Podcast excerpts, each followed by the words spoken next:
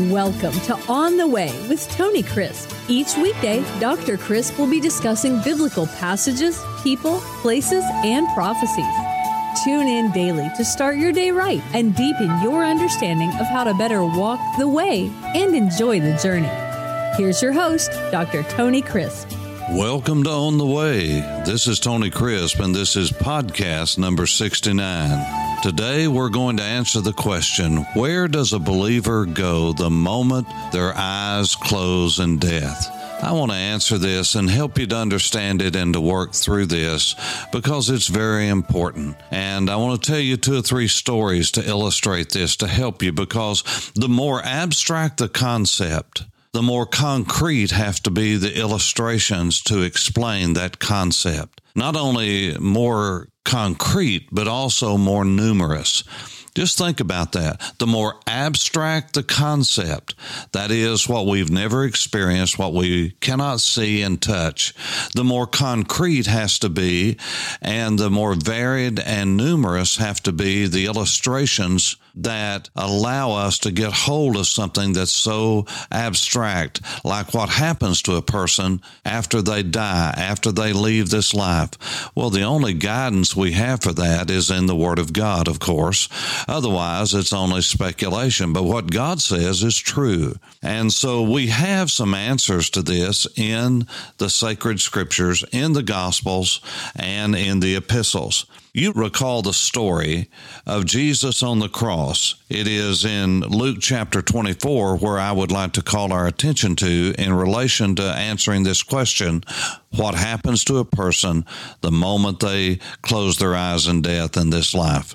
Where do they wake up? Well, Jesus answers that as he hung between two thieves two malefactors, the King James says, two bad men. They were criminals, and Jesus was crucified right in the middle of them.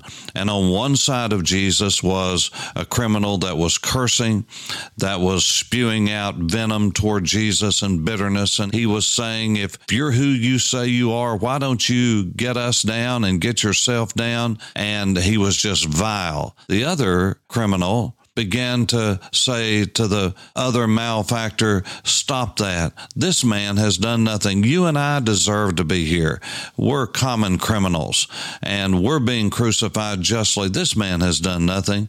And then he turned to Jesus and said, Lord, remember me when you come into your kingdom. Now, that is in the Gospel of Luke, chapter 24, and we will just pick up on the narrative after the Bible says it was written over the head of Jesus, This is the King of Jews, and the letters were in Greek, in Latin, and in Hebrew. Greek was the lingua franca. It was the common language of the day. It was the trade language which everyone spoke. Latin was the official language of Rome, and Hebrew was the official language, the temple language, the synagogue language of the Jews. And uh, even though Jesus and his family and most of the Jews in their common parlance, in their common language every day would have spoken Aramaic, the official language of the Jews was Hebrew. And it was written, This is the King of the Jews. Then one of the criminals, this is in verse 39 of chapter 24, then one of the criminals who were hanged blasphemed him, saying, If you are the Christ, if you're the Messiah, save yourself and us.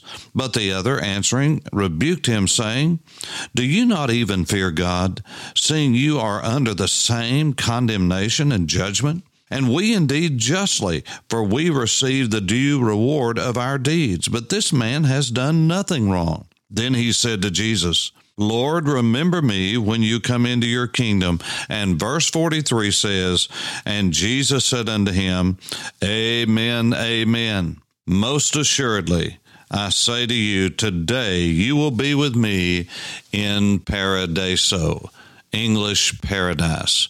Now, as you know, the Old Testament is written for the most part, except for just a very few places in Hebrew, as I said, the official language of the Jewish people. Some of the Old Testament is written in the books that had to do with the Persians, Daniel, some passages in Daniel, in uh, Ezra, Nehemiah, and Esther. Material would have been uh, written in Aramaic, but uh, almost all of it was written in Hebrew. In the New Testament, it was Koine Greek. The word paradiso is neither. It's Farsi, it's Persian. Paradiso is transliterated into our English language. But paradise or paradiso referenced the beautiful garden of the Persian king. It was his private garden. It was a place that was the most beautiful in all the realm. There were flora and fauna from every place where they had captured and had brought all of these exotic plants from around the conquered world, the known world at that time. Paradiso was the private garden, for instance, of Cyrus, the Persian king. And you could only come into the king's private garden, Paradiso, by personal invitation from the king. And when you came in the garden, you were greeted by the king himself or his royal emissary. And he would allow you to look over and he would take you around and show you and tell you where everything came from. Only the king's family would be there and his closest friends. And he would introduce you to all of them, and you would know them by name, and they would know you by name because they knew that you loved the king or you would not be there. That the king loved you and had extended you a special invitation as they, or you would not be there and the king would personally walk with you and talk with you and he would talk about all that he had been able to do and accomplish. And then you could ask him any question and the king would answer any question that you ask him concerning his kingdom. Now this is the idea of paradiso. And whatever all of that is and whatever all of that entails Jesus said, Today I'm going to Paradiso, and you, sir, are going with me. You see, the moment a child of God closes his eyes in death, he wakes up in God's personal private garden called Paradiso. Now, it's interesting, the Hebrew text, when it is translating this passage, it doesn't say Paradiso. It says Gan Ben Eden. Gan is the word for garden. Ben is uh, the b in that. Benaden is the preposition in, or in this case, it would be referring to a particular spatial or place. And so he says, Gan b in Eden, in Eden, the Garden of Eden. You see, the Garden of Eden is paradise. And I believe the Garden of Eden is the place where we will go it was caught up after the casting out of our first parents for their sin because sin could not be there. That's where the tree of life is. And the Bible says that we're going to God's beautiful garden. And many times the imagery is given of one that's crossing over a deep ravine. Sometimes it's talked about in regards of the Jordan River crossing over. Now, you and I know as believers, the moment that we are saved, we come out of the wilderness and we cross over into the Jordan, and we may not appropriate all that's there, but we're already in the promised land. And the book of Joshua really is a beautiful picture of the believer that are in this life still fighting the battles that God has given the land to us, but we still have to conquer it and take it. We have to appropriate the grace that He gives us. But listen to me the Lord will escort us, or He will send an emissary to escort us to that nanosecond into His presence.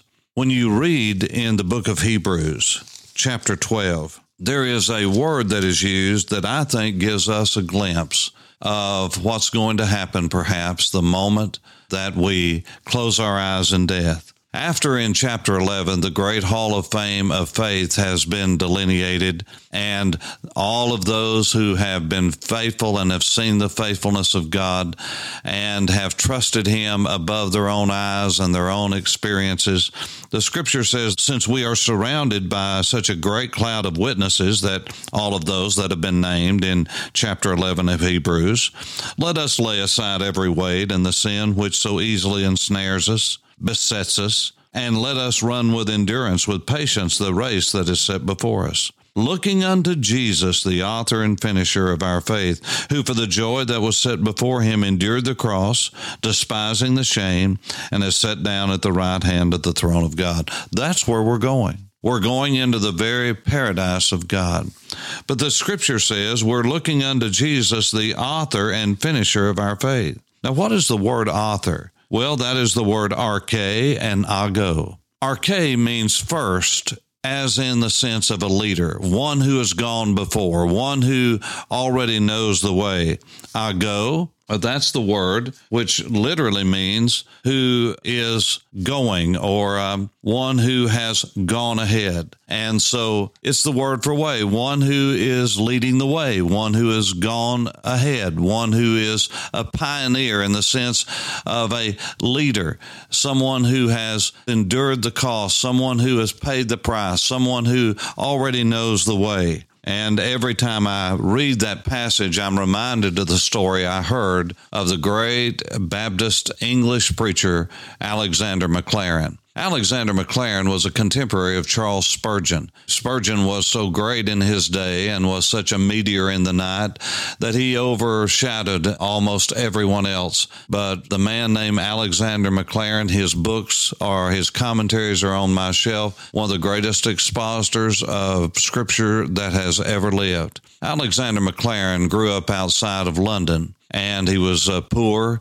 And like many of the people who grew up in that city during that time, outside of the city was even more. And so his father said to Alexander, when he was a very young man, actually uh, no more than a boy, he said, You're going to have to go into town and work, and we'll get you a place to stay there with a relative or with a friend. But I need you to go in and work in the factories and so that you can help me to provide for this family. And they were always looking for child labor, and indeed Alexander Maclaren was one of those. And so his father made his way uh, with Alexander to town. And uh, Alexander said that when the day that his father left, his heart sank because he was all alone and he worked and worked diligently. But as he did, he knew that Friday was going to be coming and he was uh, going to be having one more day and then he was going to have to walk home. And his father had left him there and after he had gotten paid that week he was to come home. And between where london was where he was working and outside the city was a uh, road that led through a deep ravine that many had been robbed because many were doing what alexander did. And so he said on the last day of his work of that first week he was scared to death and his heart was racing all day. And the uh, master, his boss, would not let him off early. And Alexander had asked to go home so he could get home before dark. And uh, finally he got off and he was so dreading walking home. And as he started walking home, he went fast as he could, but he could not reach and pass that deep canyon and ravine before a nightfall came. And so darkness overtook him and he was very frightened. And so as he started into this ravine where so many had lost their way, just as he started in the ravine, his greatest fears were realized. He heard someone coming very quickly toward him. And he hadn't any more than just started in the first steps. And he heard the branches breaking coming toward him. And as they got closer, his heart was racing. And all of a sudden, he heard a cry Alex, Alex, is that you? It's Dad. I knew you'd be scared, and I came to take you across this scary point.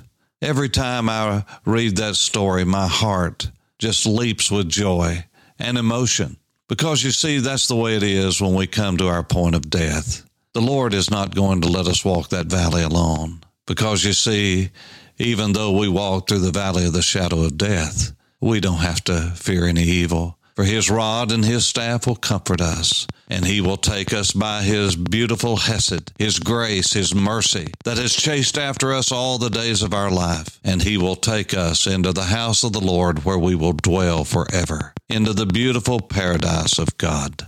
I pray that as you think about those who have gone on before us, their body may be in the grave. You may go there often or seldom. It doesn't matter Because you see, one of these days, if they know Jesus, the trumpet of the Lord will sound, the voice of the archangel will shout, and the dead in Christ will rise. Those bodies will come up out of the grave.